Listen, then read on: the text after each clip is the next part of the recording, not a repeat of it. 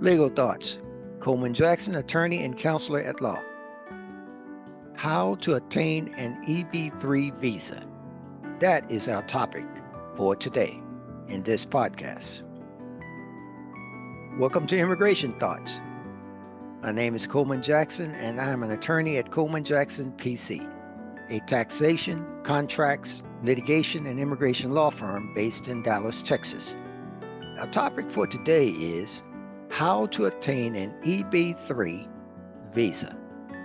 Other members of Coleman Jackson PC are Johanna Power, Tax Legal Assistant, Liliani Gautier, Litigation Legal Assistant, and Alexis Brewer, Tax Legal Assistant.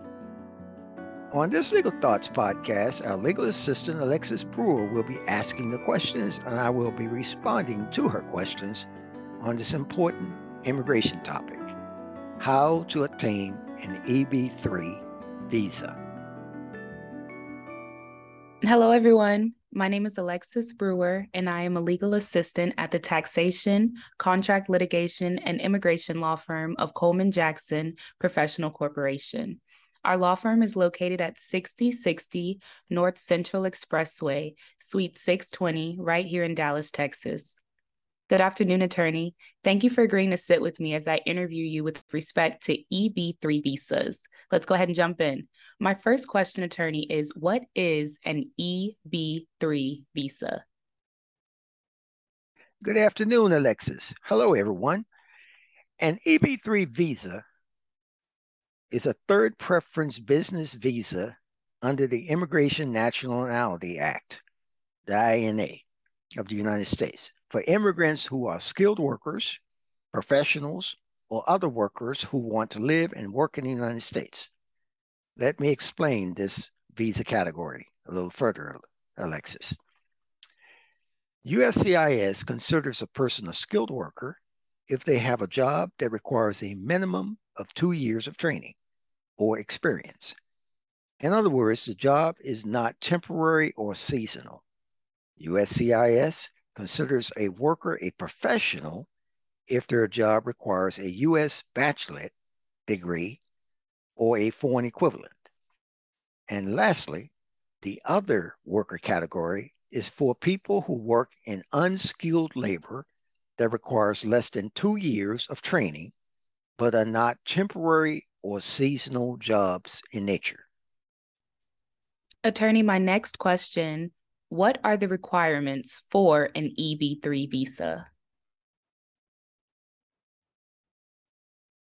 Whether you are applying for an EB3 visa under the skilled worker, professional, or unskilled worker subcategories, you are required to present a labor certification and show proof of a permanent full time job offer from a U.S. employer.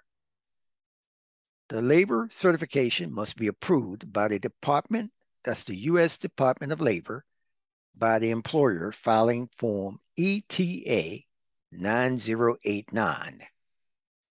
Additionally, an employer must file Form I-140, Petition for Alien Worker, on behalf of the applicant, the employee.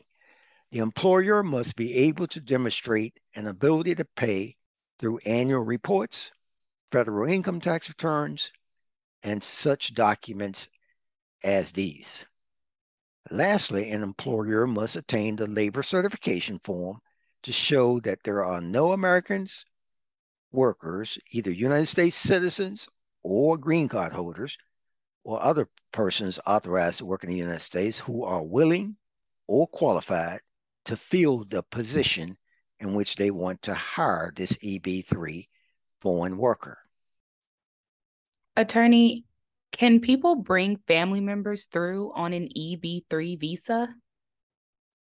Yes, an EB3 visa recipient can bring immediate family members with them to the United States on a separate petition.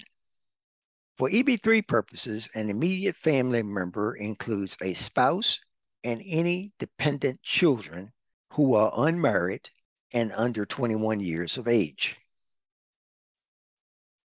Children are able to attend school, and a spouse may complete an employment authorization document or obtain a green card to work. More specifically, a legal spouse on the EB3 recipient under the skilled worker or professional subcategory can apply for an E34 visa. That's E34. If the EB3 recipient is under the other worker subcategory, then their spouse can apply for an EW4 visa. EW4 visa for the other the spouse of an other worker subcategory, EB3 recipient. Attorney, can an EB3 visa lead to a green card?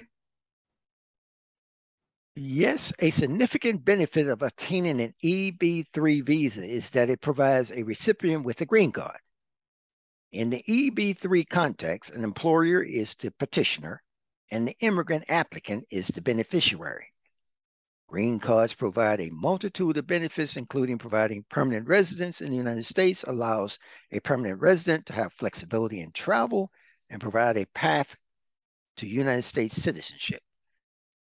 Also, as I mentioned previously, an EB3 visa holder can apply for their spouse and children. That is, children in immigration law, remember, is unmarried and under 21 years of age to attain permanent residence visas as well. So their family members, the spouse and the unmarried children under 21 years of age can come to the United States and reside, work, and go to school as well. So, attorney, what are the typical processing times for that EB3 visa? That's an excellent question. Processing times can vary depending on a variety of factors, including the time of the year you are submitting your application, what country you are applying from, and if you have applied for premium processing.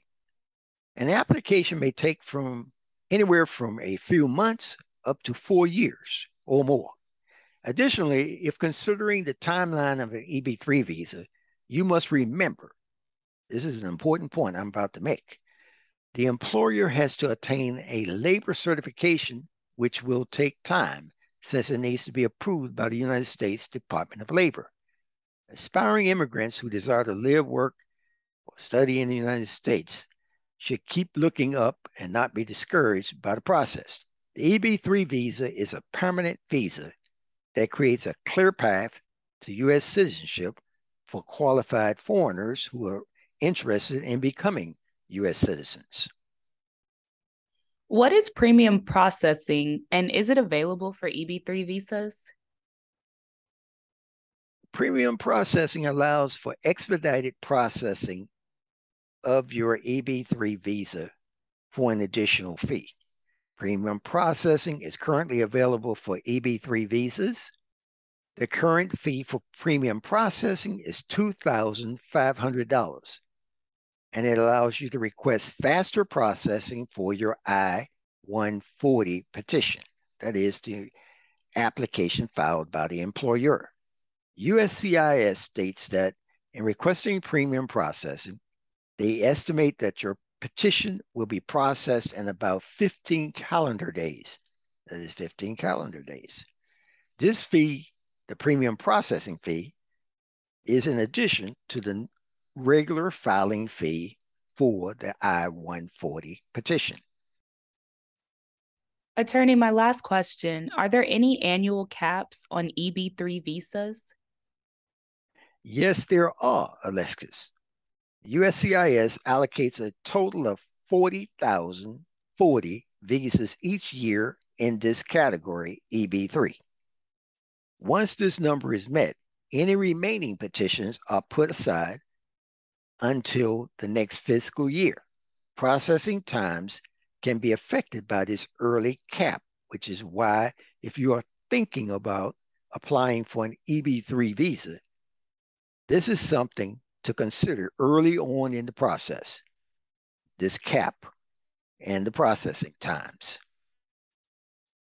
Well, attorney, thank you so much for this clear and very important presentation on the process and the benefits of an EB3 visa. Many American business owners looking for skilled workers, professionals, and unskilled workers as well are likely to find this information very useful. So for now, thanks for sitting with me today and answering my questions concerning what we want our listeners to know and consider when obtaining an EB3 visas. To our listeners who want to hear more podcasts like this one, please subscribe to our Legal Thoughts podcast on Apple Podcasts, Google Podcasts, Spotify, or wherever you listen to your podcast. Everyone take care and come back in about two more weeks for more taxation, contracts litigation, and immigration legal thoughts from Coleman Jackson PC, located right here in Dallas, Texas at 6060 North Central Expressway, Suite 620, Dallas, Texas 75206. For our English callers who want to call into the office, our number is 214 599 0431. For our Spanish callers, the number is 214 599 0432.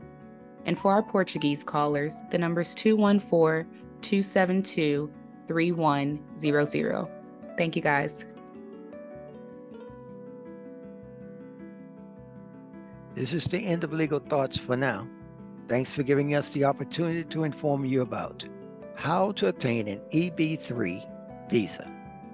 If you want to see or hear more taxation, contracts, litigation, and immigration legal thoughts from Coleman Jackson Professional Corporation, stay tuned.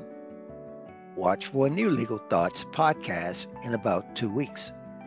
We are here in Dallas, Texas, and want to inform, educate, and encourage our communities on topics dealing with taxation, contracts, litigation, and immigration. Until next time, take care.